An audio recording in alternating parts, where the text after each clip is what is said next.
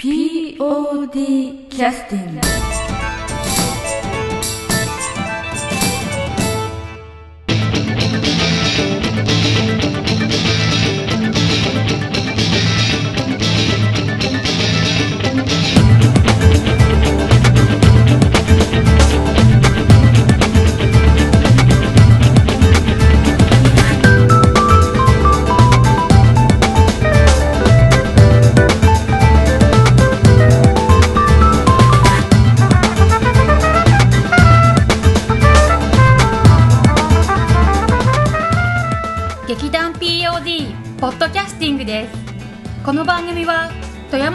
拠点としたアマチュア劇団である劇団 POD のポッドキャストです。劇団員や関係者ミュージシャンやアーティスト他の劇団の皆さんにご出演いただきましてオリジナル制作の劇中音楽を交えていろんなお話をしている番組です。えー劇団 POD ポッドキャスティングの本編を始めさせていただく前に、えー一つインフォメーションをお送りさせていただきます、えーいつもあの劇団 POD の客演でお世話になっております、えー、B 面プロジェクトの寺山進さんそれから結城真由美さんの、えープロジェクトの、えー公演のご案内です、えー即興芝居公演ということでインプロビゼーショナルシアターということでですね今度公演されるんですが実は、えー日が迫った、えー5月の5日火曜日の、ね、子どもの日の祝日ですね、えー公演をされます、えー会場は富山県民小劇場オルビス、えー JR、えー富山の駅前の、えーとです。マリア富山の、えー8階でしたかね。そちらの方の小劇場オルビスの方で即興芝居公演ということで、えー公演されます、えーまず、え1つ目2つ目というふうにねあの公演がありましてまず1つ目の方は14時から15時。それから2つ目は19時から20時となっております、えー上演時間はそれぞれ60分ですね。約60分ということです、えー入場料料は一律500円ということで、えーこちらにも書いてありあのチラシにもね実は書いてあるんですけどもその1回目と2回目の作品内容は異,、ま、異なりますとで両方ご覧になっても500円ですということですのでお時間に余裕のある方はぜひともね、えーそういった公演をですねご覧いただければというふうに思いますのでよろしくお願いを申し上げます。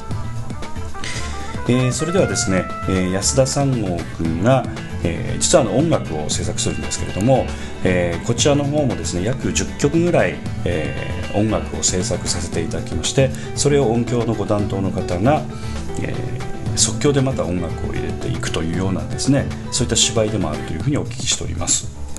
でその打ち合わせのためにですね、えー安田三郷君が稽古場の方にお邪魔をしまして、えーそれで、えー打ち合わせをさせていただいたんですけれどもその時に、えー収録をさせていただいた、えー寺山進さんの方からのこの即興芝居公演のですね、えー魅力などについて、えーお聞きいただければと思います、えーそれではどうぞ。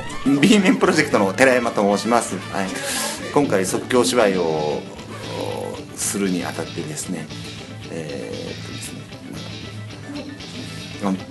テレビのあの鶴瓶がやってる「筋なし」というものにすごく面白いなと思ってそういうのを舞台に上げれたら面白いなと思ってまあ取っかかりはそれやったんですけどもああの、まあ、無謀なことやとは思ってたんですけど、まあ、実際にそのテレビで見るような豪華なセットとかあるわけじゃないんで自分たちができるできる範囲でどういう表現がそこでできるかっていうのででよくよく調べてみたらなんか即興芝居を、まあ、専門にやってるところもあったりしてそういうのをネットとかで見たりしながらあこんな感じで作ってるんやっていうのもあって。でもまあ僕がやろうとしたそのなんか一つ一つのエチュードっていうのを稽古でも稽古とかであの練習とかでもやったりはするんやけどもなんか一つの作品としてなんかこういうお話ですっていうのを見せれるような形を中して取れへんかなとかって思ってその起承転結っていうのを考えまあそれを同じように考えたる劇団もあったりあったりしてでその起承転結っていうことで4幕で見せるっていうやり方まあその人たちの真似をしたわけじゃなくて僕は僕でそうを考えたんやけどもでもまあ同じようなことを考える人は日本中にはやっぱりおるわけで、えはいー、一回焦点結気象転結っていうのでまあアドリブ自体が私すごく苦手なんですけどもでもすごくなんかね臨場感っていうか刺激があってなんかその場でないものを生み出す生み出していかなきゃいけないプレッシャーもあるけどもまあ自由に遊べれるセリフもそうですし動きもそうなんでまあ動きも決まった動きが出せないからあ決まった動きがあるわけじゃないんですごく稚拙な動きになるかもしれへんけども、まあ、その場でお互いのそのお互いが誰であるか、まあね、そのまあ、要はこの芝居を通して、えーとまあ、即興芝居の中ではよく言われてることなんやけど信頼性とか、まあ、その堂々と演じるっていうこと、まあ、芝居の基本的な部分がすごく集約されたお芝居であってで、まあ、稽古を見せるわけじゃなくて実際の人に見てもらう中でそういうプレッシャーを楽しみながら自分たちを演じてることができるしでなおかつなんかお客さんと一体になって遊べれる企画ということでそのあったかい目でやっぱり見てもらいたいということですね。あの決して完成された芝居を見せるっていうことじゃないんで芝居芝居っていうか芝居を見見見ようっていう感じで見に来られる方にとってはすごく物足りないものになるかとは思うんですけどもでも一緒に楽しむと、まあ、お客さんからお題をいただいてそそこを足がかりにしてただその限られた情報の中でそこから話を膨らませてあの予測不能の作品を仕上げていくというそういう世界観というかそれがコメディになるのかサスペンスになるのか不条理ものになるのかっていうのはやってる本人もわからないし今当然お客さんもわからないんでお客さんと一緒にそのハラハラドキドキ感を一緒に楽しめたらいいなというそういう企画ですね。はい。お題はどういうもらい方もらい方というか。あ受付であのお客さんにちょっとしたアンケート、まあ、おなんか舞台の芝居の中で使うからっていうのでお客さんから言葉をもらおうとするとお客さんの方もこれこんなん芝居で使われたりするんかなとかこんなん無理やろとかって結構構えてしまったりすると思うんでなんかそのアンケート方式もう本当に気軽に答えられるひらめきで答えられるようなアンケートを受付であのそれぞれが違うアンケートになってますんでそれを配られるんでそれにお答えいただいてそれを、まあ、指定の箱というかですねそれ本番に用意された箱がありますんでそれに入れていただいてでそこから要はお席に座る。えそうですね、あはい。ーまあ、席に座ってからそこに入れに行ってもいいんですけど。あー。あ始まる前にそれをちょっと書いていただくそうですね。あの本番の芝居が始まる前にうん。書いてもらってでそのお客さんからお客さんに書いてもらったその、まあ、言葉とか場所を連想させるものですけどもそれをもう本当に足がかり芝居をスタートする足がかりはそれだけですね。でそれそこはい。それだけでどんな世界になるのか 本当に話としてまとまるのかどうかっていうのはまあ。あの落語の世界でも、あの三大話っていうのがあってその場でお客さんに3つお題もらって即興で落語するっていうのがあってはいはいはい。であそれそれそれ。そそんな感じそんな感じですね。それであの結構名作三大話で作られた名作が、えっと、芝浜とかそうじゃなかったかな。あなんか聞いた聞いたことすすごいねあの人情話のいい話なんですけど即興で。あれもともと確か三大話で即興で作った話やそういうなんかこう奇跡が生まれる可能性もあったりしますそうそうですね。たまたまぐ偶然そういう名作みたいなものが生まれるかもしれないしダ作ばっかりかもしれないんでダ作に当たったら申し訳ないんですけどもまあでもどどんな偶然が起こるかわからないんで要は普通の台本のある芝居で言ったらそのハプニング要素を集約した芝居みたいなものかもしれないですけどだから音響にしても照明にしても役者のセリフにしても用意されたものじゃないんでそのこんなところでこの音がとこの照明がっていうそういうハプニングが本当の台本のある舞台でもあると思うんです。その時にやっぱり即興芝居でそういうことをやっとったりするとやっぱり柔軟に対応できたりとか実際にうまくその完成された芝居でも全部が全部うまくいくとは限らない中でやっぱり音響さんがあちょっと失敗したとか照明さんがちょっと失敗したとかっていうその操作のミスとかは少なからず出てきたりすると思う。でそれをでも失敗として見せないようにすることができるようになるんじゃないですか。もし即興でそういうのを養ったりすると。それはあたかも意図してそこにそういう色が入ったんではなかろうかみたいな感じのなんかそれが逆にその芝居をよりなんかグレードアップというかよく見せたりなるかもしれんしでもそれをやってないとそれはもう失敗としてしか映らなかったりしますよね。だからそういう稽古にもなるし、まあ、だからそうですね失敗のある意味台本のある芝居から言うと失敗の連続を集約したものですね、うんハプニング的にあのずっとハプニング。ずっとハプニングですね。そのハプニングをハプニングじゃないように展開していくのが今回のこの舞台というかだからあんまり長くは見せれないですけども、ええはい、あのまあまあ都内にある劇団スバルあそうそうそう鶴瓶さん、あの落語のこういうテレビ番組で三大話やっとった。んですけどあれ関西のテレビだったかな、うん、それあのあ見たいな。やっぱゲストの方が来てそれ三大話やったりとかして。であのやっぱあの無理やんかしお題入れてもうぐちゃぐちゃになる時もあるしでもそれはそれで面白かったりとかしてこう綺麗に最後まとまったりとかしても面白いですよね。どこでどういう奇跡が、その入ってくるかっていうまあ、それも一つの楽しみですし、うまくいったっていうそのその瞬間を生で楽しむことができまあお客さんもそうですしね。そのなんか最初はまあどうせ即興やからそのっていうつもりで見られとったのがなんかいかにもなんかあすごすごいっていうその瞬間がやっぱりそのあってほしいなと。まあ今結構見ててもなんか最初の話と終わりの方でこうちょっとつながるものがあったりとかすると面白いですねじゃあ、ね、た楽しみにして私は明日なんとか頑張って音楽作ります。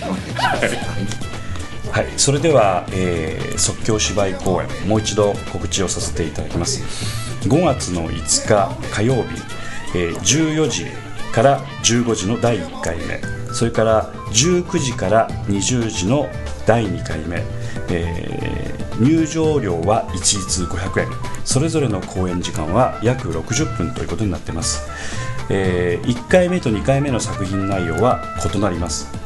両方ご覧になっても500円でございますのでお時間に余裕のある方はぜひ2回とも公演をご覧いただくことをお勧めいたします、えー B 面プロジェクト、えー即興芝居公演ぜひとも、えーご覧になっていただければと思います、えーそれでは本編の方に入らせていただきます。はい、えーそれでは POD キャスティングを始めさせていただきます。今日はあのやっと疲れが取れたかどうかのあの、えーちょうどあの、まあ、大体1ヶ月以上経った状況でと話をしたいと思ってます、えー今日来てくださってるのは、えーとじゃあその公演の時の役割と、はい、名前をお願いします、観客役の中島ですはい。もうちゃんと分かってますよね。はい。えー、Facebook 管理人と,、えー、と舞台監督をしてましたジョンケン・マッツオです。はい。えっ、とまた出生されてこられたというえことで。あのシャバ、シャバのはい、空気を。お吸いになってらっしゃるということで。ご飯うまいっすねやっぱり。そうですね。ということで、竹穴裕二君が自分の役目を確認する時間稼ぎをえーしておったという。いやーやっぱり、あの刑務所の飯ちょっとねもう大丈夫ですか？あーはい。えーっと、はい。えーっとえ桂ーはい。小五郎役ですね。はい、はい。の竹原由里です。はい、よろしくお願いします。お願いします。はい。はい。えっと、すみ役の佐野由美です、はい。よろしくお願いします。墨というのはあの漢字で書くと角という字ですかね。澄み切ったのすみ。はい、わかりました。は、はいいありがとうございます。肺になるじゃなくてですか、はい。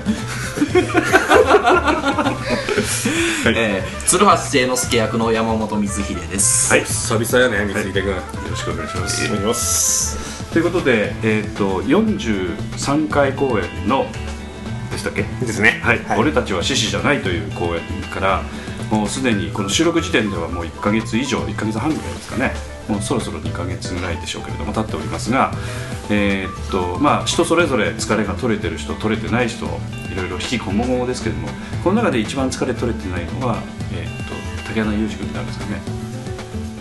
ジョンケン・マッツオさんも疲れ取れるほどなんか仕事しましたっけ？してました。はあそうですか。い。はい。すいません。はい、それじゃあ続かない。手挙げてみたけど、うんちょっとね。拾ってくれる思わんかったからそうか。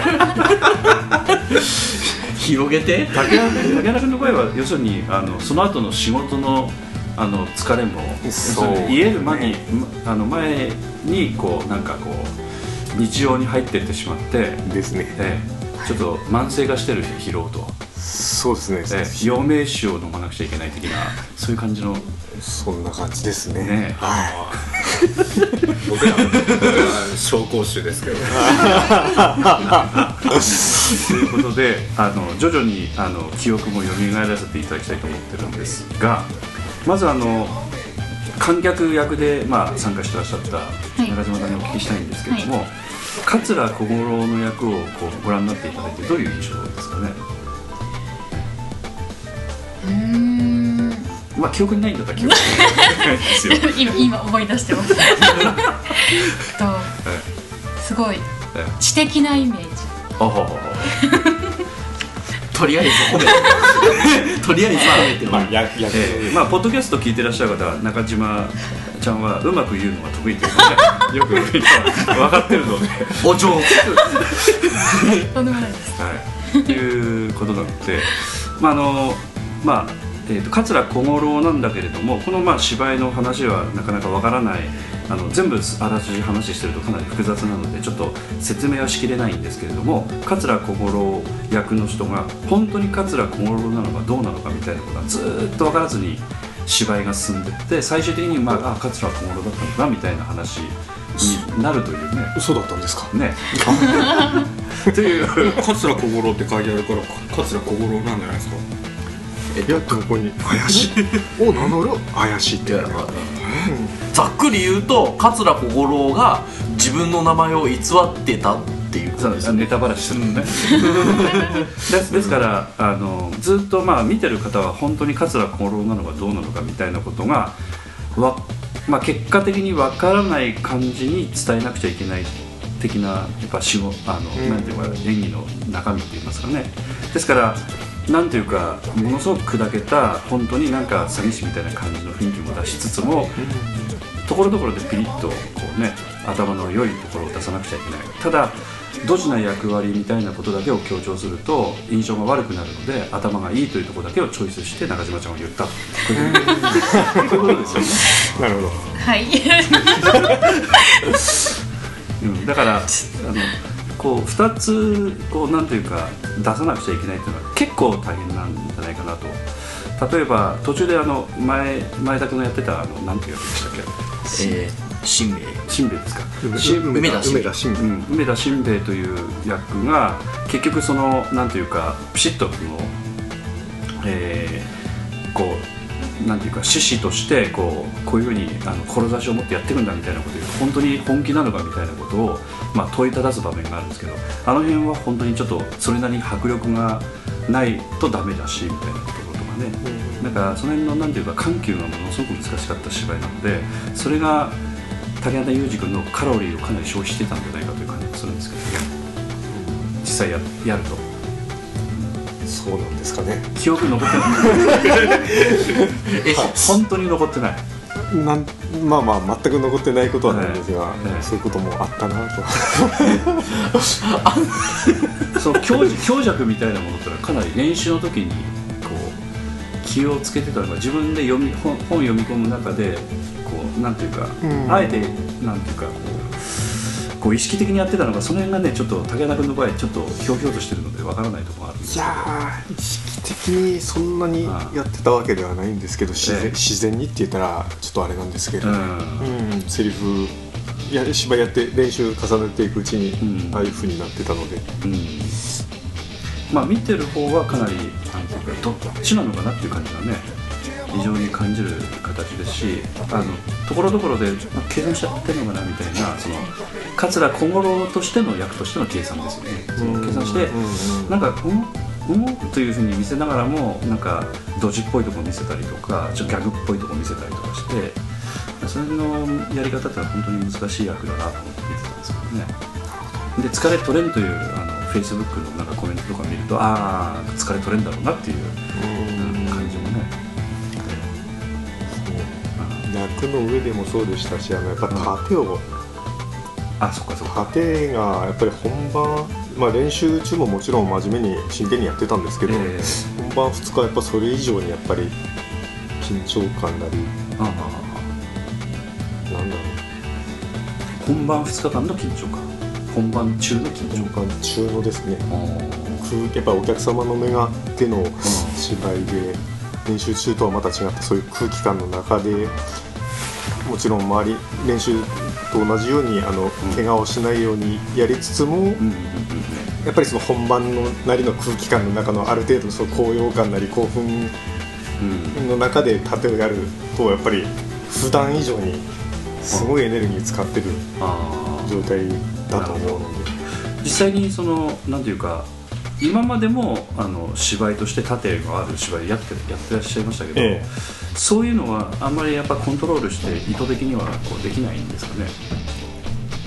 いやコンコントロール。うん。なんか疲れを抑えるみたいなこれちょっとあさっての仕事を考えると、ここはちょっとあれ抑えておこうかみたいなそれはあの今回の芝居で、まあ、初日と2日目でちょっと初日あの後半の、えー乱戦の最最最後のあ最後の戦いのとこ。ろ戦いの前にちょっとセリフがいっぱいあって、そこでちょっと足切られた状態で現れて結構苦しそうにゼハゼハ言いながらやってたら本当にそのまま酸欠状態に陥って、ああゼーハーしてて。あーそのゼーハーという芝居自体が酸欠状態を生んだ。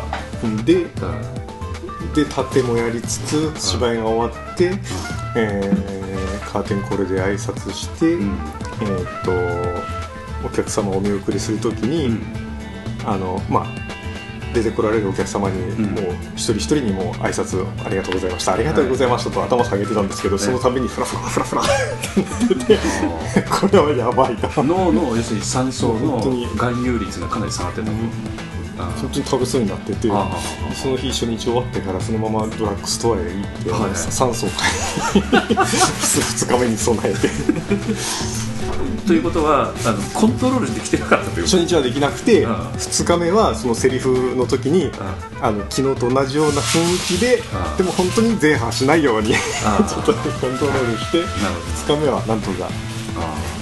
実際こう息をこう大きく吸ったり吐いたりするというのは逆に酸欠になるということですか？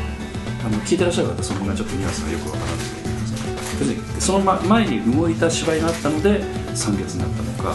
いや動く前ですね。ですよね。動く前にもうき一応切られて苦しんで、ゼハゼハこう走ってきたというところを出さなくちゃいけない本当に疲れて走ってないのに走った絵にしたからですか なんかあのちゃんと肺に取って、あの酸素を取るんじゃなくて浅い息で、ってやるから、うん。あのちゃんと酸素が取れてないままこうその息遣いだけを伝えたいっていうのがあって酸欠になられたのかなとは思います。結果的に要するに息してないってことですよね。多分そういうことですね、やっぱり息止めるというかね酸素のあの供給というかそういったものを止めるとやっぱでその後またあの無酸素運動みたいな縦が続くので。縦の最中はなかなか呼吸してるようってしてませんからね。ね、だそうなるとあのなんて言いますか、えーまあ、年齢を重ねた肉体にはかなり 厳しいところがあると。こういうことでございますかね。そういうことです。そういうことですあのその酸素っていうのはあの私買ったことがないんですけどあれいくらぐらいでするんですか800円です800円。は800円でいくどれぐらい使えるの？週とかですねいや結構まだ全然残ってますんで。ああそうなんだ。結局そんなにたくさん使わなかったので。あー。ただあれ吸ったらかなりやっぱ違うもんですか？ちょっと私買ったことも使ったこともないそれを初日に吸ってればね 効果が感じられたと思うんですけど。2日目はあんまり。だから帰りのドラッグストアの帰り帰り車の中とかでいや吸ってないんですよ。ことが言いながらこう帰ってそういうことなんでそういうこと脱線 まあよくあのたまになんていうかあの縦のシーンの後にそそういうのをね準備してまあ舞台袖でやるとシューという音が入るので、控室まで戻って酸素吸入してるっていう姿は見たことはあるんですけど、実際聞くのかどうなのかねちょっと本当にどん、ね、それだけ頭が冴えるんだったら仕事の途中でもなんかちょっとねパワーつけなくちゃいけないという時にキュシュッてやってやるとかねドリンク飲むよりもそっちの方がなんか健康的だったりするかなと思ったんですけど。一応2日目のその過程が全部終わって、最後、えーっとみんなえーっとえっとまーさん役のあまーさん役じゃない まーさんがいた神田松吉が江戸へ江戸へ行くぞと言われて最後のシーンの前に、えー舞台袖へ、えー移動して、着替えてまた出てくるんですけどその着替えの最中にえっと酸素をどうぞ吸ってもらったんであーそしたらまーさんが少しその効果をあ知ってるかもしれない もしかしたら普通に息してるのに酸素吸うことによって息が乱れたとかそういうことはなかったですかわからんですけどね。ちょっと効果聞いてみたいですね。そうですね。覚えてらっしゃったのか。ちょっとわからないですけど山本君は使使ったことあるの？ないですあそうええ酸素はないです佐野さんはあのほら何型の名シーンがね今回ありましたけれども。その名シーンの後やっぱ酸素吸入しなくちゃいけないぐらいの状況になりましたねないですその名シーンは前をシーンですかね。前をシーンのことですかもういいじゃん。ああいう技やったんですよ。はい。地面削って衝撃が出るっていう設定。あーまあでも1日目に地面削った結果2日目は地面削らんでよかったし、中島さんはあの入団を控えて劇団 POD の芝居見に来てくださってたんですけれども、はい。はい。初日は何かどうしてもの都合があって見に来れなかったんですよね あそうですね、ということで見れなかったんですよ、はい、なぎなとのシーンがねいや2日目もないなとありました。からいやな楽しい地面切れそれはそれは見てよかった。で今回あのえーっとえー、と頭の毛をかなりいじった方というこのお三方要するに桂小五郎隅それから清之助どんな感じなの？みんなそれぞれいじりましたね。あのともみちゃんちょっとあのきえーっと今回髪の毛いじってくださったんですよね多少。いじってないです。あそうなの？あの何をいじったの？指導はしました。うん要するに10右月に1回。あ本番の時でも着てたじゃん。あれは着付けですね、あ着付けの着付けをあなふつ初日は来れなくて用事というかちょっと都合悪くて本当は来るつもりだったんですけど、え2日目だけがっつりいて、うん。あの楽屋でもぐもぐお菓子食べてたんですけど、えなんその時私見たのかか鏡越しになんか とんでもないことになっとるなと思って。ああなるほど。であのなんかすることあるってあの榊原が言ったらお願いしますすいません。着付けようって言われてあはいって。だいぶ汗かいてましたからね本番前ああじゃあやるわっつってで今回あのヘアメイクとは、あの榊原ちゃんがやってたんですけどな何を要するに教えてあげたの？日本髪。あのどどんなことを？全部。え？全部というのは例えばあの日本髪というのはあのなんていうかモヒカンとは違いますよとかね。えそうですね。でまずあの走ってはい。あの私一つやり出すと凝り性なので、うん。日本髪の本を持っておりまして時代と、うんあの何？お武家さんとうん町屋の人。ただ榊榊榊原ちゃんからすると手っ取り早く早く教えてくれっていう感じ一応先にあのこうブロック分けしてとか言ってましたけど。ただその最終的な結い方としてはそういう形があるからこれを参考にしてあのお芝居のに合うようなうん。うん髪型を作ってあげてくださいっていうような指導は家でちょっと一回完全になるほどうん若い人来てもらって。ああなるほど。じゃあ、えー、と榊原ちゃん以外にも誰かに言いましたね。誰が来てた？えっ、とはるかちゃん。あははるかちゃんでもどうどうなの？あのちゃんとこうあほら。脳細胞に入ってくる感じがありました？モデルとして来てもらったのであーなるほど。完全に愛花ちゃんに教えてたなるほどなるほど、うん。それそのモデルとして、要するにただ座っててもらって、うん。長い髪の毛だったのであー。行ってもらってそれをあの私が言い言いながら本人にもやってもらいながらこういうふうにしたら見えるよっていう実際あの本番の時のまでに何回もね当然練習をしてうん。やってたんでしょうけど、あの途中で何かチェックとかしてたのしてないです一切。うん。じゃあ本番とかあの楽屋のとこ見てどうどうでした？まあとりあえずは形になってましたか？うんただで問題ないかなと思いましたねあの実際になんていうか練習の時の風景として、あのおそらく、えー誰かがと撮ってくれた写真を何かフェイスブックとかにあのおそらくネタバレになるので載せてない写真結構あると思うんですけども、なんか佐野さんみたい佐野さんのは魔女みたいな感じの中途半端なところで撮ってあったのがありましたけど途中途中っていうのはこう順番に作るとなるとサイドから作るとかてっぺんから作るとかそんな順番があるの？そうですねサイドから作りますね。それでなんかこう多分こうなんかただただつばれてるこうなんか変なあの カレーパン横にしてそうそうそうそう。そう大体想像はつくんですけど。ええ。でそのままなんかあのなんていうかじーっとしてるような顔つきでね別にニコニコもせずあのなんていうか一応なんか顔つきが悪い感じで映ってました今回はそれぞれ愛花ちゃん一人でやるんじゃなくてそれをさらに愛花ちゃんがみんなに伝授してあのそれぞみんなで協力し合ってやるっていうのがコンセプトだったらしくて、まあ南本流に言うとやりやっこです。やりやっこ。と末やりやっこ。結局今までの日本髪は逆に私が全部一人でやってたんですよね。だから6人とかになるとまあいろいろやってたとは思うん大ですよね。変な時間がかかってあの労力と時はいはいはい間がかかっていたので、にだから6人になると2時間はかかってたんですよね全部やるの。そう1人ですね20分ね。早くてですよ、うん。うん、だからちょっとそれでは私自身も、まあ、今後こういうふうに参加できなくなる。できない日もあるかもしれないですね可能性があるのでやっぱみんなでできるようになっていくっていうのが着付けに関してもそうだし。今回でも榊原ちゃんがちょっとね、あの就職が関係でちょっと劇団離れるので、次伝授していくとなるとまたあのそれですけどもあと今それぞれにやりやっこという形式を、あの導入。したのであのある程度はちょっと広がっとるという感じであのやれる可能性はあるということですよね。あと男性についてはどうだったんですか？男性はほぼ手出してないですけど。それは男性だけでやってる？自分で着付けできるので男性いやいやのその髪の毛は知らない。知らない。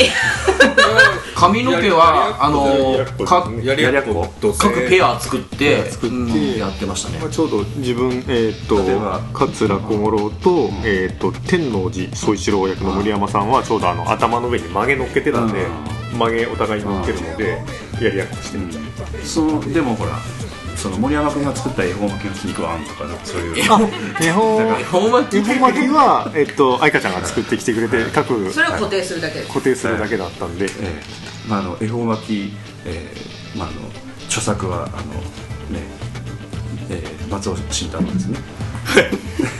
命名した前回前々回を。そういうのは何？その形とかかっこよさとかはそれなりに美的感覚とは似てるの？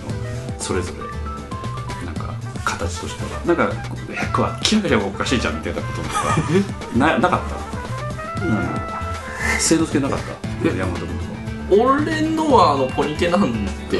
だえー。誰？だポニテの位置がちょっと縦すぎるじゃないかみたいな。それとかバカ殿みたいな。そうそうそうあまあまあそれはみんな鏡見ながら。うん。ああそうか。もうちょもうちょっと硬がってる硬がってるあ俺の場合はポニテのそれ誰大元作るまでは自分でやってたんで。誰とやってた？えあのー前田さんあの梅田新明とあやってたんで。前田君これそれは何？そのリーゼントじゃないかその位置は。とかそそれぐらいずれはなかった。自分で自分でやっぱりある程度であとは何やってもらったの？お互いえっとまああの自分でこう束ねるところまでしあのなんだろう、えーワックスでガーッとみんなつけて、で後ろの方であの束ねて、でそこにつけ毛をつけるっていう形なんであとあの横とか後ろとかピュッピュッと出てるあの毛をまとめてピンでまとめてっていうような形ワックスでまとめてもやっぱ跳ねるもんは跳ねる。そうですね。であと固めてあピンで留めて固めてからハーブスプレーでザーッとあの固めてよしと。それをいう形ですね。そういうやり方みたいなものは昔からある程度男性陣では共有されてる感じ。共有っていうかど うどうなんすかうんなんか今まで時代劇やってきた中で見とったものをあこんなもんだよねって言ってやってたような感じですね。ただあのマーさんとか谷さんは、まあ、劇団スバルの方から客演として来た来てくださってるのでやりやっこのメンバーに入ってらっしゃったのかと思うからそれにちょっと気になってるんですけど。どうなんでしょう？出たでしょ。あそうなの？みんな仲間です。仲間外れないです。仲間でちょっと仲間外れしてないです。大丈夫です。んは多分先読みしてそういうふうに言う。カドムさんと、えうん。マーさんと。谷さんは、さんは起きたえ吉野ちゃんと。吉野さん。谷さん。は彦ちゃんあの彦さんじゃない土方うん。とやりやりやっこ。やりやっこやりやっこただやっぱこれだけ苦労して作った甲斐がありまして今日ちょっとあのあちょっと自自分はあの車屋さんなんですけど、はいはいはい。であのタイヤ交換のシーズンで。はいはいはい。で今日あのちょっと、ちょうど富山もね雪解けでさ桜がそろそろ咲き始めるともうもうちょっとしたら桜。ね。ただ雪は降るかどうかわかんない。ギリギリのラインでちょっとツッコミどツッコミに今こ最悪交換してくださる方もいらっしゃるということでしょういやもう大丈夫でしょ大丈夫です それであのちょっと えええっと何でしたっけ？ああのちょっとお芝居見に来ていただいたお客様が、はいはいはい。でちょっとタイヤ交換に来られて、ええ。ー年配のええ。方なんですけれど、ええ。えっとあの芝居の感想をまたちょっと聞かせていただいてあの頭のあのタイヤ交換しながらちょっとそういう話も。そうですね。それであの、あ頭のカツラもみんな素晴らしかったって言われた。あいやいやいやいやカツラじゃないんですよ。ーおおそうなんだ。っていう会話をしてきました、ええやりやっこなんでやりやっこなんです。いややりやっこっていう髪型じゃないからね。大化けなんですどせー言うてましたね。そうですか。ね工夫した会がありました。そうですね。で今はその桂小室役のあの武田君と清之助役の山本君もそれぞれ床屋はその後行ってきたみたいなそうですね。髪の毛伸ばしてた 相当生活に支障が出るうん。ぐらいの長さで、んうん。ただ切りに行ったらじゃあこれ切るの？もうもうこのまま伸ばしたらと思って。要するに野口五郎的にできるんじゃない。か西城秀樹的に。どちらでもいいこの前ちょっと西城秀樹の主演映画がスカパーでやってたんでちょっとこれうちの嫁が録音してたので今度見ようかなと思ってます えーとてもいい話です、ただあのなんかどこまでぐらい伸ばしてるんですか感覚的になんかあの言葉で言うとどれぐらいですかね。毛の長さっていうのは結局あのそのまま素素で下ろすとどれぐらいになるの？肩肩に肩に。は届いてなかったので短いなと思いましたねやっぱり。うん。まだ足りない。あれでも足りないので。まあ実際にあの昔のね方の実際その全部で自分の手だけで言おうと思うと当然なんていうか胸胸ぐらいまで。よくあるねあのはい落ち武者みたいなそうそうそうそう。今の私ぐらいかあそうですね。ちょうど胸ぐらいまでのね髪の毛。だからそこまではいかないけれどもなんか首の付け根ちょっと手前手前ぐらい。肩にはつかない。うんぐらいまで伸びてたような、は伸びてました。じゃあ女性でいうとショートボブ的な。ショートボブじゃない。こうこうこうこう切るのかこうこういう感じ。そこまでない。そこまでない絶対。もうちょっと短いですかね。今の佐野さんぐらいに直せたのかなかつかないか佐野さんのこの髪型な落ち武者カット落ち もうもうおじいちゃんにしたいですよねもうちょっと短くしたかったんですけどね。まだ寒かったんで。何カットって？美容院とか普通に美容院で短くしてって言っただけ。ボブになるかな結果的にはもうちょっと伸ばしたかったんだけどそれぐらいしか。まあただ男性からするとめちゃくちゃ長いよねいや私長かったのをもうちょっと短くしたかったんですけど、まだちょっと寒かったんで、うん、そこでとどめたと、はい。実際だから日本髪言う時は女性の方はもうちょっと伸ばしてたんですよね。佐野さんどれぐらい？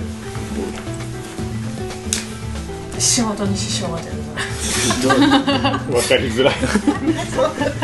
要するにか俺の顔見てもわからんぞ。肩のだからあのあのなんて言いますか。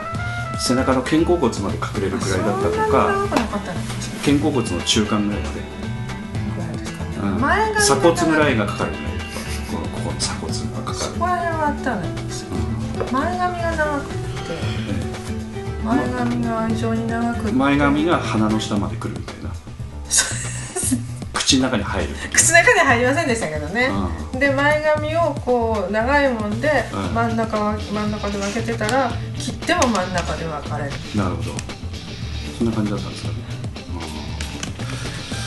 うん。まあ髪の毛についてはあのアンケートでも結構ねあの書いてくださってて先ほどのねタイヤ交換にいらっしゃいましたちょっとあのちょっと早めにねつんのめにこうタイヤ交換にいらっしゃったお客様。いやもう適正な感じですね。そうですよね。適正なあの交換時期。だあのそういうようなあの方々からもまあ桂だと桂だとっていうのはやっぱりそれだけピシッと決まってたからという印象なんですよね。そうだえっとそのお客様は、えっと、ほぼ最前列であそうなの？かぶりつきで。かぶりつきで。っていうか自分がちょっと一番出たなりにね初日出たなりにお客さんにちょっとちょっとここうですねって聞いた時にそのお客さんでび 自分でびっくりしてたんで。で出たなりって照明にまだ目が慣れてなくてお客様の顔がはっきり見えなかったんですけどえっと ちょっと新選組見えます？見見えませんよね？ってお客さんに振った奥見たら ふーっとでセリフ。全セリフとして最前列のお客様に話しかける番組をわざと作ってるんだけど、まあ、実際どういうお客様がいらっしゃるかわかんないけども話しかけたタイミング前の人がそのタイヤ交換にいらっしゃったちょっとつんのめり組にタイヤ交換に行ってあその人だったんですね。はいはいはいはい。やっぱその頃からタイヤ交換の予約がもう入ってるそうですね。早っ。親戚に見えますかね？っつったらここにカードでタイヤ交換がそうなんです。それでその後山本君と、えーっと原さんのやり取りがあって私あのセリフ1個丸々すっ飛ばして。ああそれが原因だったそうなんですよ。なるほど。こここでタイヤ交換ですか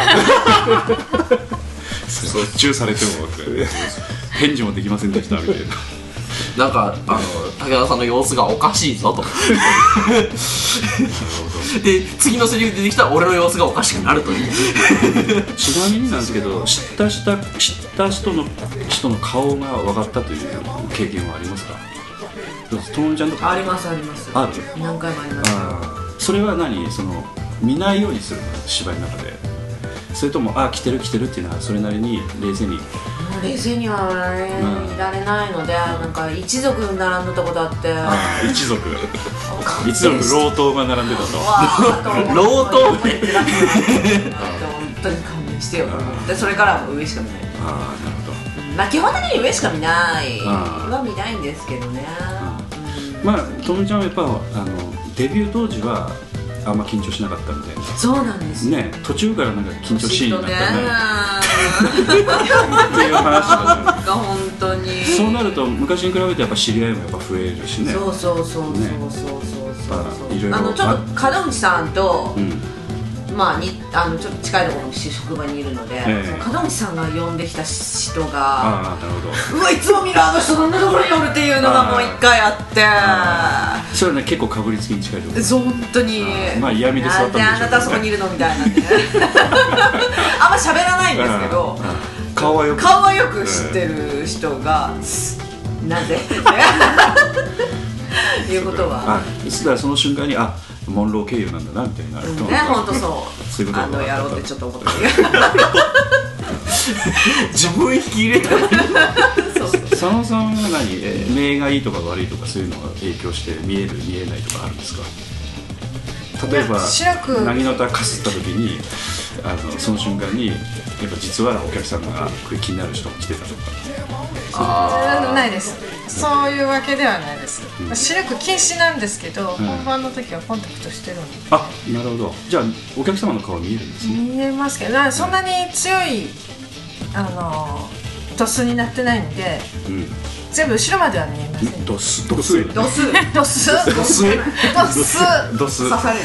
ええなんか急に短いね担当をちょっと思い出した。数ではなくって、ええ。ーっと運転免許が取れるぐらいの視力にしかなってないんで。それは0.9とか0.8 1.5ぐらいまでにはしてないんで、はい。後ろまでは見えないですけど。最前列とかだったら見えるんですけどはあ。私は過去にその来ていただいた方を見かけたことがないんですよあそうなあの劇団員が見てるのあの劇団員で今休ちょっとお休みしとられる方が最前列の方で見とられるっていうのを見つけたことあるんですけど。入団前の中島ちゃんは分からなかった。それは分かりません。ちょっと後ろだったそれで とりあえずでも最前列ぐらいの人は、はい。まあどなたがいらっしゃるかしわかるんですけどまあまあ劇団のね関係者の人とか人だったりしたらねわかりますけど、うん。なんか過去にその最前列で来ていただいた私ねがお呼びしたお客さんっていうのはあんまりそういうのに遭遇したことないんで、まあそうですね。ちょっと。山本君とかどう？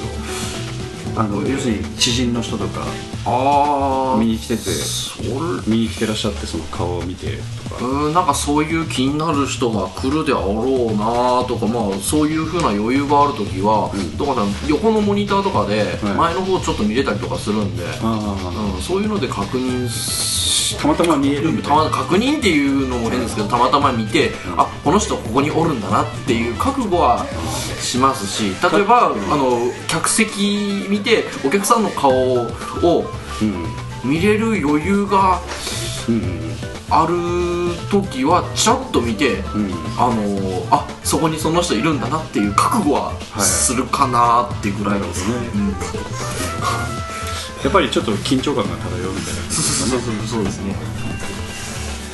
ということであの劇団スバルさんのあの稽古を抜け出してきてくださった山田さん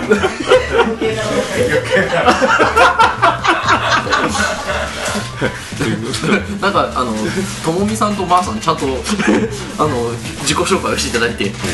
でああとはあのちょっとあのお聞きしたかったのはその松尾君は過去出てあのいただいてた時とかそういう記憶とかありますか？僕あるんですよ。あそう、どういったところ？若い時毎回140枚ぐらいチケット売ってたような気がするんですけど。なるほど。その対応も来てくれなかったみたいな その対応が来てくれなかったんですけど。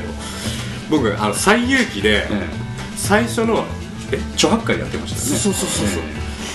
最初ってプロローグエピローグ？最初頭のシーンで、ええ。オープニングの。オープニングオープニングが終わって、なんか要はいわゆるこれから冒険の始まりだ的な感じで、佐護城悟空、で著白海って3人並んで正面に向かって見栄を切るところが、見栄切ってスポットがパーって当たって、で一回暗転して次のシーンっていうのがあるんですけど、その時僕思いっきり後輩と目合ってしまって暗転になってるから。暗転になる前のそのスポット当たって正面に向かって見え切ってる時に正その正面見え切った。正面にいて、正面見れなくなって、笑ってしまってうつむいてしまって。あそうなんだ。それは映像に残ってますかそれ映像残ってるかもしれないです。なるほどなるほど。で僕またチェックしておきますわ。それから僕お客さんの方に見れなくなっちゃっあそれから。だから見果てぬの映像が残ってたらなんですけど僕絶対上手の方のお客さんがいる側の壁の方見てずっと喋ってます、なるほど。ということは今後正面向いてやる芝居に支障が出る可能性があるということ支障が出ますね、えほん本当ええ。あれ怖いですねお客さんと目合ったりするのって、えまあその時はオラっていう感じでいかないとダメなんですかね。おそなんなんですかね。まさかいるそそこにいいるだろうなとは思うんですけど。中君みたいにあのタイヤの交換の発注受けても微動だにしないぐらいの人が本番中に。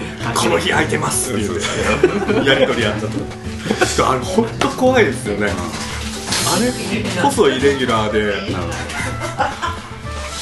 竹中君はだからあのそれが初めてぐらいの感じの感じだったんですか？その知り合いの人と目が合うといういやそんなことはないですよ。結構あるありますよね。ただやっぱその緊張してる時はなるべくお客様の方見ないようにはするんですけど、逆にそのな早くなれるために、あのあんまり上ばっか見ててもあれだし、ちょっと余裕がある時は自分のセリフセリフがない時とか。ちょっと眺めてみる的な。眺めてみてちょっと自分のあれを落ち着けるような感じで、でもあくまでもその芝居の中でやってるので、もし目があっても特に、うんうん目が合っちゃったみたいなそういうこともなく、平成平成保ってたりです。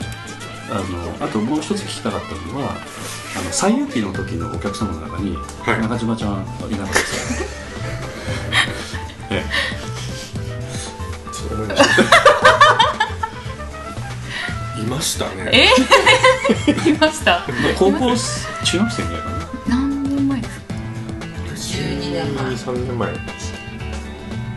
高校うん。ね。ちょうど高校演劇しててバリバリの芝居好きの時ですから。ですよね。見に来てらっしゃってお見にかしく来てらっしゃったんじゃないですか、うん。あん。ま人の芝居には興味ない。お女子高生いるじゃんって思いながら今度いるじゃんなの。JK いるじゃん言って言いながら。じゃんなんや。はい、ということでちょっと休憩の曲に入らせていただきます。あのじゃああの武田君に。ええ記憶がないところで一つよろしく。いや本当にあの記憶記憶はないわ曲一切頭に入ってないんで芝居に集中してたのとまあ一応思いの中のこれもうやったのかなゆりさんもセリフだけのやつあるじゃないですか。え？セリフではい。きっかけのやつあるじゃないですか。タイトル。そのまま。え？どれだ？12曲。12曲。えこれ俺のセリフじゃないよ。ああそういうことか。えでもこれ前に出てないんですか？ねああそうです。まあまあそっかどどれでもいいですよ。どこはこれは？ええそれでいきましょうか。出てますかね。なんか名前出てないと思いますね。名前が書いてあったので、えーとそしたらえっ、三人とえっ、ともうもうもうもう言えばいいんですか、どうぞ。はい柱じゃない。柱と新兵柱じゃないから。劇団 POD 第43回公演「俺たちは獅子じゃない」より、えー、桂と新兵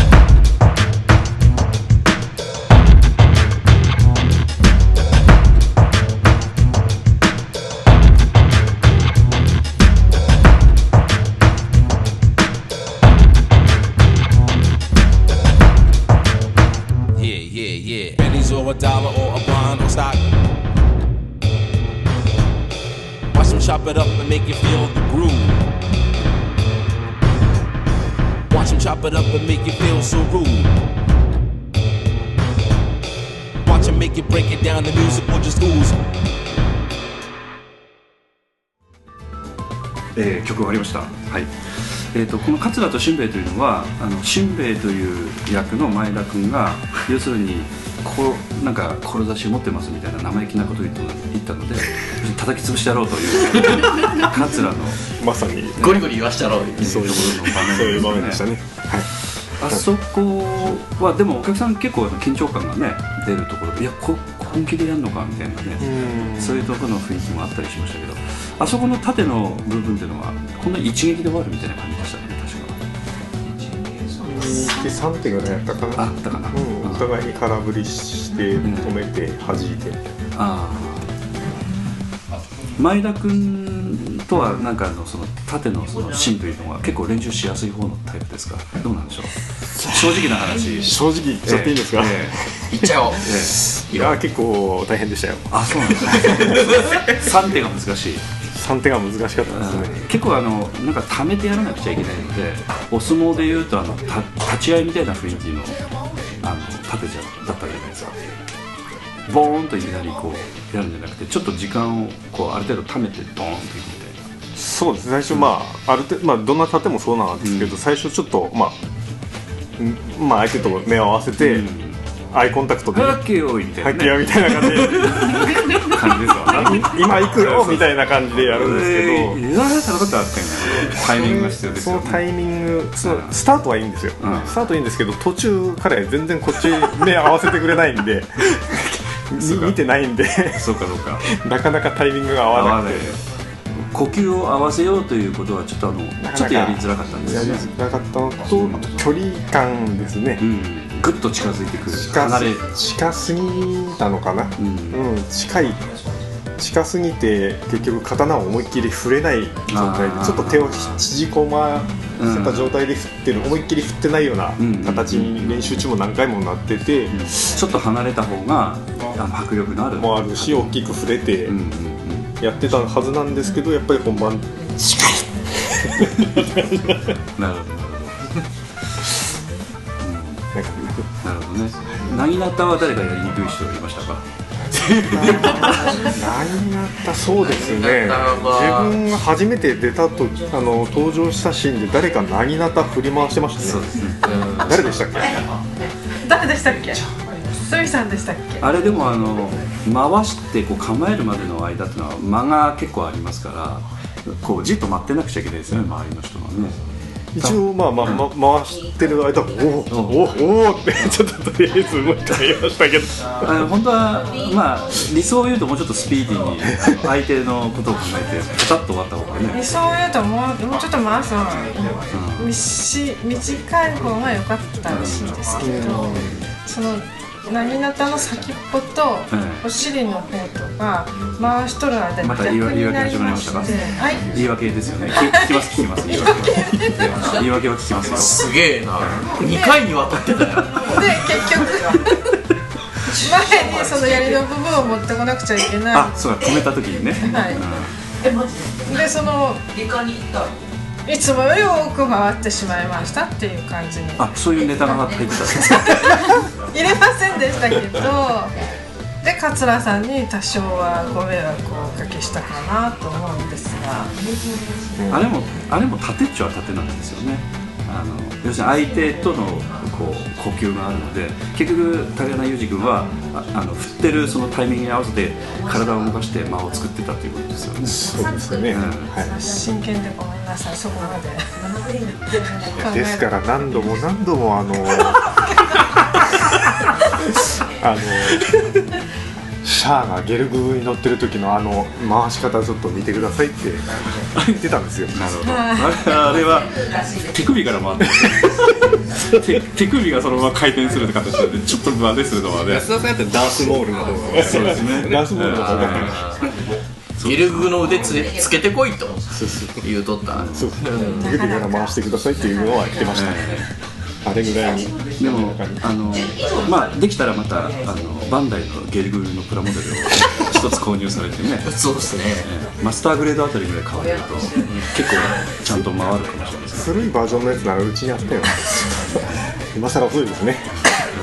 あのゲルグの盾盾っていうのはちょっとねおしゃれですよね。あのちょっとええあのちょっとあのひし形みたいなひし形猫もめ型みたいな。ええ葉っぱのような。そうそうそう。あれはどちらかというとマレーシアとかタイとかあの辺のデザインですよね。部部族が使ってそうそうそうそうなそうそうそう。だから全体的にゲルグのデザインってそういう構成でねなってますけどね。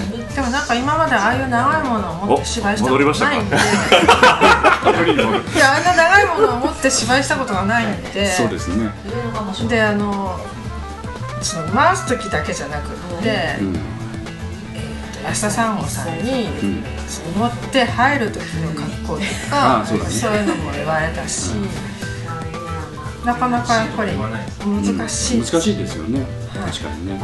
その切れるところの部分をどっち側に受けとくとか、あの時のたすたすき掛けは自分でやったんですか？着物の。はい。あれ？はい。はい。自分でやりましたけど、あのあれはいつの頃マスターされたんですか？たすき掛けは。いやーたすき掛けは着物のやっぱ袖をしまうためにたすき掛けしなくちゃいけないんですけど。はい。はい。マスター完全にはしてないです。けどあそうなの？ということは誰かに手伝ってもいらう？え自分でしましたけどただあれでいいのかどうなのか。えどういうことでしょう？ちゃんと自分でパパッとできたのか？たすきがこうなえこうという。後ろでバッテンになるんですよね、はいはいはいでそのバッテンのところがこう綺麗になってなくちゃいけないのかぐちゃぐちゃでもいいのかっていうの。いや綺麗になってないからなぜぐちゃぐちゃでいいですか芸術家だったらいいですけど。綺麗になってるのが結局その鏡かなんかで一生懸命見ないとわからないんで、えまあ一応した後にこうちゃんといいのにバッテンになってるとかで人には見ていただいて。一応理屈は分かってちゃんとできるようにはなってたとそれは大丈夫です理屈分かっとったかどうか。なんか緩かったり変にきつかったりとかしたんじゃないですか。それはあるかもしれないですね、はそこはどんなあれでもそうなんですけどやっぱ練習していただか？ないとい、練習はしたんですけど足りんということで足りないということですか？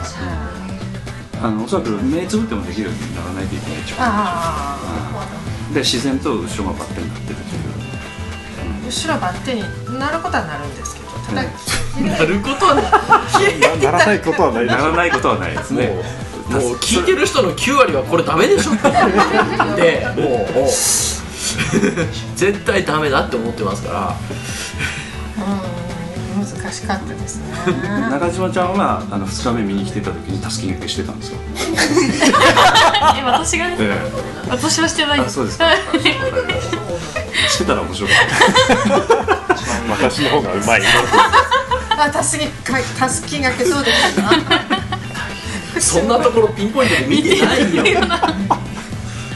バカな。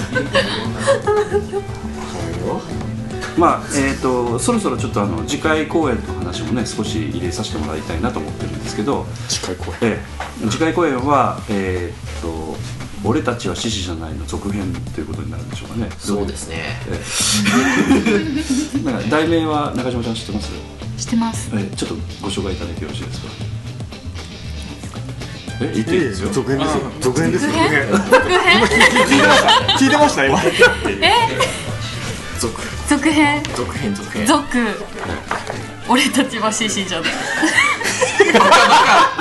バカバカえどういうことどういうこと？続続危ないデカみたいな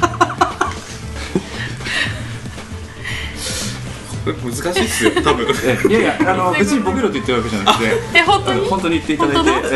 決まったやつ？えええ決まったので結構です。なのかなえいや多分あの放送するとき放送するときは多分もうもうもうもうもう。ね上演許可も、えうん。もう降りてますので。あなるほどいやボケなくていいのでええあの進みませんので。先輩がもう拾って。いやこれボケんな。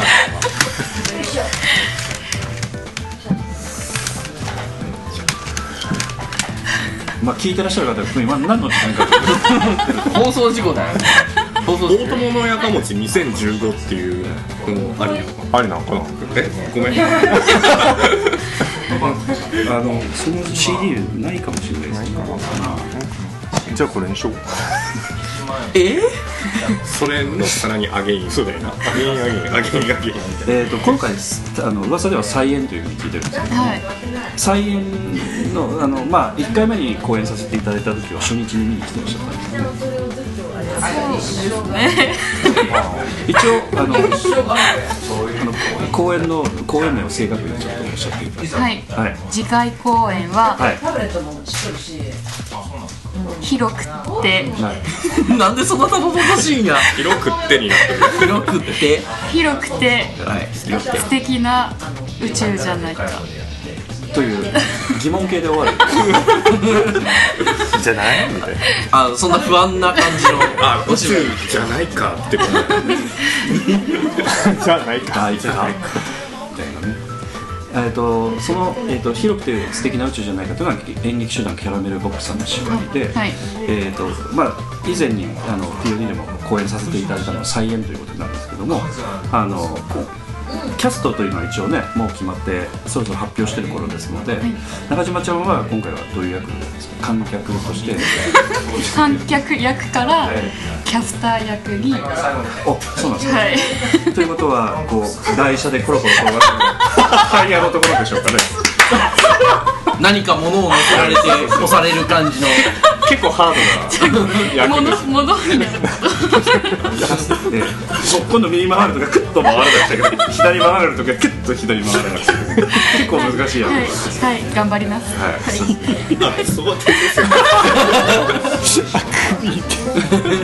実はあのキャスター役はあのこっち目の前にいらっしゃる佐野由美さんがねされてて、あの富山弁混じりのキャスターとして頑張っていただいた記憶があるんですけども、はい。はい。すみませんそうですね、はい、あの実際はその、えー、とキャスターというのはその、えーとどどういう感じの役なんですか？実際にテレビ局でこうキャスターとしてこう話しする役なのかマイクを持って現場でリポートする役。あ私の役はテレビ局でうんうんアナウンスする役アナウンスをするということで実際にこうニュース番組を持つということで、まあ、NHK でいうとどんな感じのタイプの方が想像されますかね NHK まあまあ民間でもいいんですよ、ええ。どんなどんな感じのイメージ？キャスターって言ったらパッと思い浮かぶ。ん。です私は田原幸太郎ですねそういう感じですか。私はえあのいっちゃんをよく見るので。えええいっちゃん。えー、富山。県これはまあ富山県のローカルのまあ放送なんですけど、はいは全国的にも聞いてらっしゃるので全国的にはチャンネルということになると NHK になるんですけど。日テレ。あ日テレですね日テレのはい、はい、おもてなしの方です、おもてなしえ朝朝ですね。えはい。どどどど日テレのどういうことですジップジップに出てくる。かはいはい。はい。いや私あの民間の放送ほとんど見てないのでちょっとわからないんですけど名前わからない人を想像想像して今自分でこいつ掘ってる。そうそうそう。ちょっと名前までわからないなんか誰か助け舟出してる人いますね。北のキーみたいなね。そうそうそうそう。えキーちゃんキーちゃん。あそっか。ジップに出てる。あメメイン。関根さんやめたんだね。ゲネマリアみたいな。あやめたんだね。信じみんな知ってるけど私だけ知らない話題なんですねはい。わかりましたやっぱおもてなしの方はもう古いわかりましただから今度はそのその方をイメージした役柄作りしていくというそういうことですね。いやうーん今までよく見てきたのは。いや あのイメージされてるのはそういうイメージかなという話だったんですけど、まあ、イメージしてるのはまたすいません田原幸太郎今まで見てきたのはそれなんですけどはいそれしか見てこなかったのでいろんな曲のキャスターの人を見て一番合うのを探していこうかなっていう。なるほどなるほど。わかりました。実際にあの新しいいろんなキャスターの方々についてはあのその日テレのキーちゃんしか見てなかったってことですか？いああ結構偏ってますよね いろんな生活も偏ってればね芝居のあれも偏ってる生活は偏ってないですよ別に。はい失礼しました。はいすいません。ということでこれからキャスターを見て、はい。い、ろいろこう、はい。勉強していかれる、はいということですね、はい。中島さん以外には誰かあのキャスターキャスターでねキャストとして参加される方あはいはい。どどんな方ですか？えっ、と小学校の教師役になりそう。小学校のなりなりそうじゃなくてなったんでしょどうやら。小学校の教師役。小学校の先生。先生役ですか、はい。おかしい。おかしいっていうかなんかいまいちちょっと自分の中でしっくり。そうですね。犯罪の匂いがした。そう犯罪の匂いがするんでしないようにしないと。犯罪の匂いがするんで、は犯罪の匂いがしないようにちゃんと小学校行ってちょっと教師見てこようかなみたいな。それそれ自体が。それが自体がどうしようもないんですよ。ただやっぱ犯罪の匂いを消すというのも一つの演技ですよね。そうですね。ええ。普通にしてたら犯罪の匂いが出るのであの今度まあ POD の公演見に来てくださる方はいかに犯罪の匂いが消えてるかという松尾慎太郎君を見に。本当ですね松尾慎太郎じゃないジョンケンマッツあ、ジョンケンマスよね。綺麗なええ。綺麗なただあの警視庁のデータベースにはあのそれをずっと残ったままですもう僕のあの指紋も全部加えてますね。だから匂いは消せませんけども芝居では消せると。思う消せるええ。消せるようにちょっと頑張ってええ。ぜひともね。小学生ですよね。で今回は、えっと、ここは出られない？竹原君とかあ出ないです。疲労がまだ残ってる。あそうか。1年がかりぐらいですね 出させていただいて佐野さん何言ってるのあのキャスターの上に乗っ取る乗って押さ押されるやん。えこれはボケでございますか？もうちょっとハキハキボケない何をボケたのかよくわからないですそんな役あります正解がわからないそうそう。普通に何の正解に対してのボケなんかが。普通に一応中島ちゃんのフォローとして、ね、言ったつもりだ言ったつもりだったらまあフォローにもならなかったみたいなね。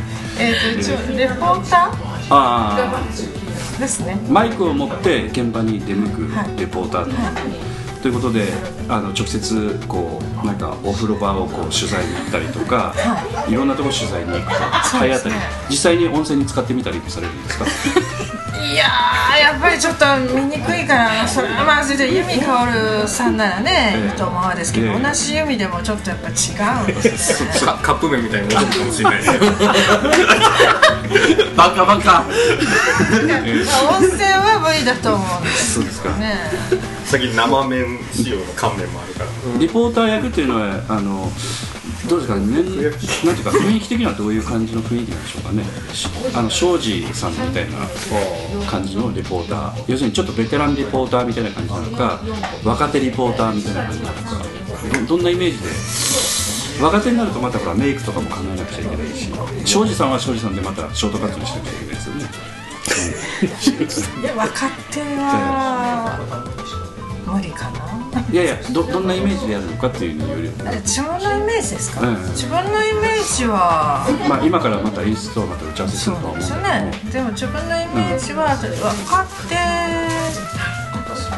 ととりあえずなんかまあおそらくリポーターですから元気な感じでやらなくちゃいけないのは間違いない、それなんかまあ、まあ庄司さんは深刻な感じになりますのでちょっと難しいですけど。も庄司さんではないと思う庄司のり子さんでしたはい、もうだいぶご年配の方ですね、うん庄司さんってね、私の若い時による人はいはいそうですね。はいそうですね。じゃないと思うんですけどだからとりあえずなんかめっちゃ笑ってしまととにかくとにかく元気にやりたいなとは思ってますなるほど。わかりましたもうなんかその現場の今の状況を伝えなくちゃいけないわけですよね。そうですね。生き生き伝えなくちゃいけないので実際にその言葉とか調子とかで実際にあこのレポート聞きたいなと思って視聴者の方にこう見ていただくですよ。ね。そういう役割になります。ですよね。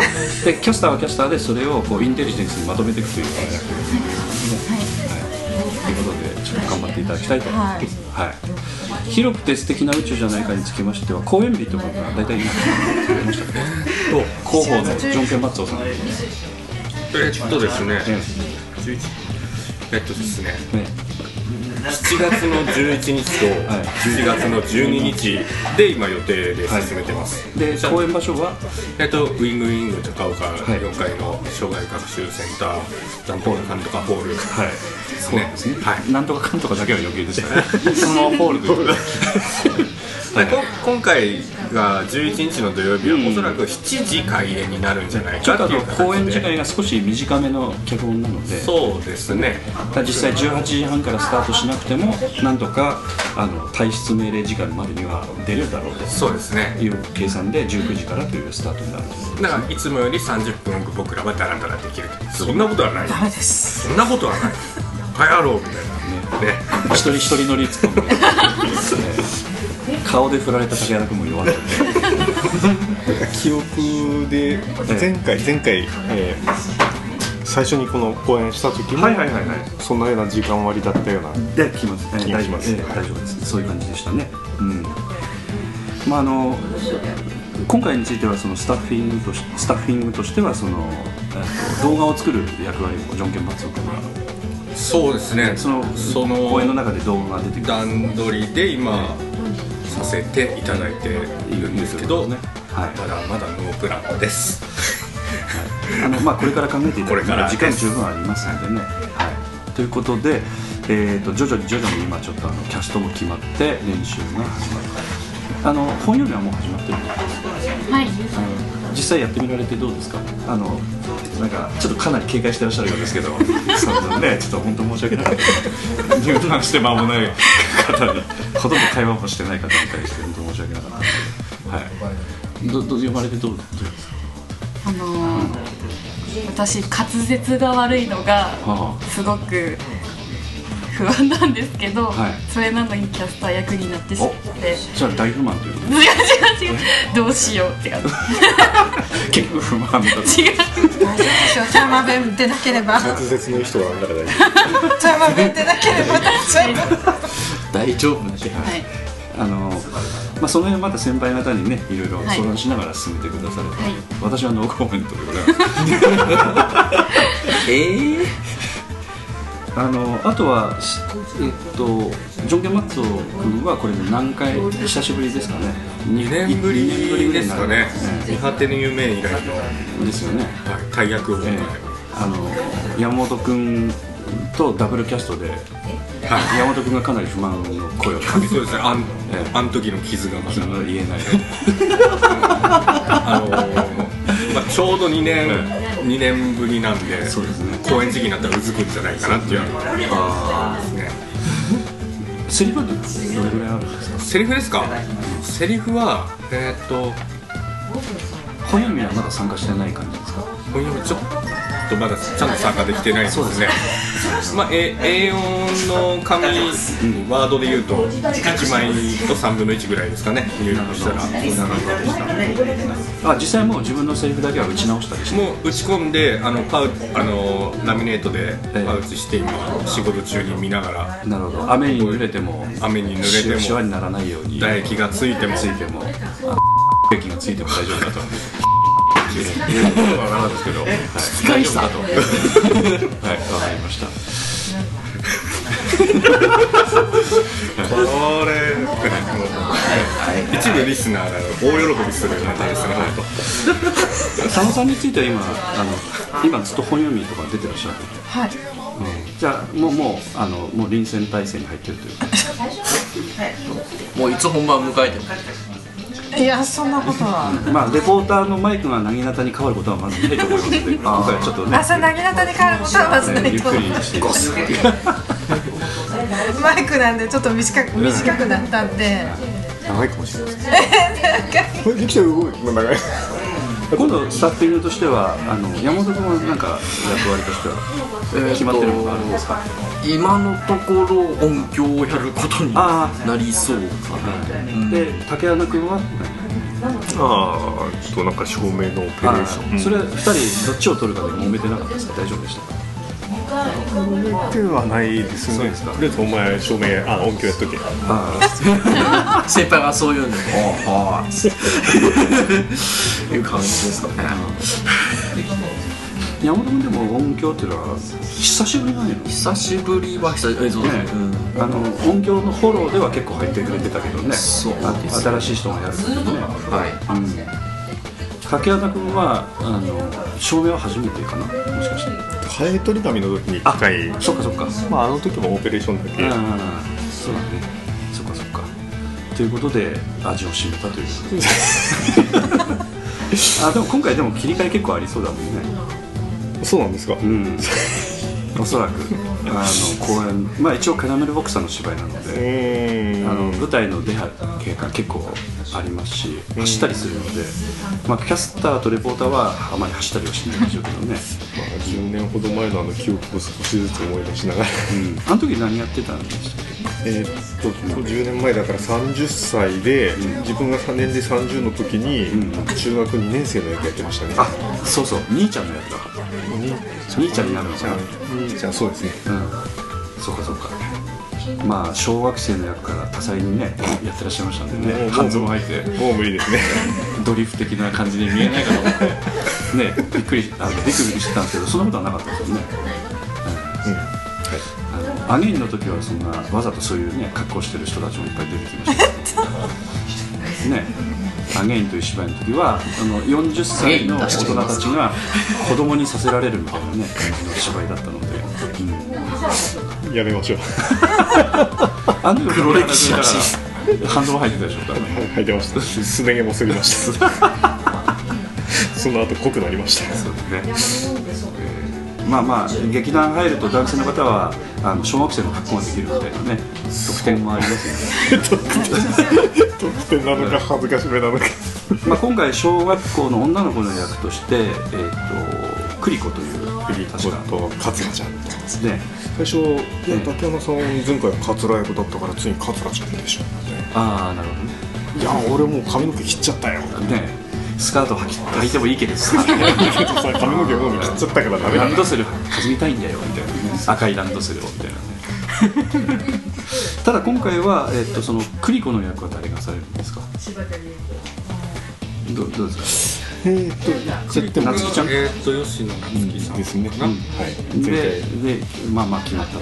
で村田幸子さんに聞きましたらその友達役として出るという感じでしたっけ？確か10年前と同じ役ですね、はい。うんということで10年後も同じ役が果たしてできるのかみたいな、ね、そうですね。ことをかなり問われる問題作でもあると。そうですね。僕はもうできません。いや意外とできるかもしれない。ですよ、ね POD のと呼ばれた光秀君は見事音響ができるのかっていう。あそうですね。当時と俺ないよ。目じゃないやろあれ。目じゃねこれまずいからカットでい。い。入れない。耳でしたね。聞こえるあのこここから入れますよね。すぐすぐ大将入れる松尾。あの門口さんこういうの大好きで。あそう。本当大好き。なの人のせいにして終わる。ということで、えっと、次回公演も徐々にこれからポッドキャストでね案内をしていきたいと思ってますのでえー今後ともよろしくお願いしたいと思っておりますじゃあ本日はあの来ていただいたのは？中島八重子です。あえっと何の役です何の役？今回うん観客役いや、えー新しい芝居で。えっとキャスターで役の中島八重子です、はい。吉田先生役のジョンケン・マッツオとえーっとあし照明照明担当の竹穴裕二と、レポーター役の佐野由美です、はい、いやここで終わったらダメ山本君でした？ってちゃん。と音響役の山本光秀でした。はい。じゃああの今後も頑張ってください、ありがとうございます。ありがとうございま劇団 POD ポッドキャスティングでは皆様からのメールをお待ちしております。劇団 POD の芝居をご覧になった方はもちろん全くご覧になっていない方からもメールをお待ちしております。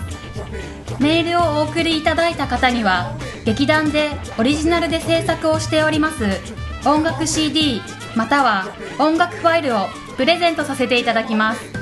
メールアドレスはマスターアットマーク pod-world.com master アットマーク pod-world.com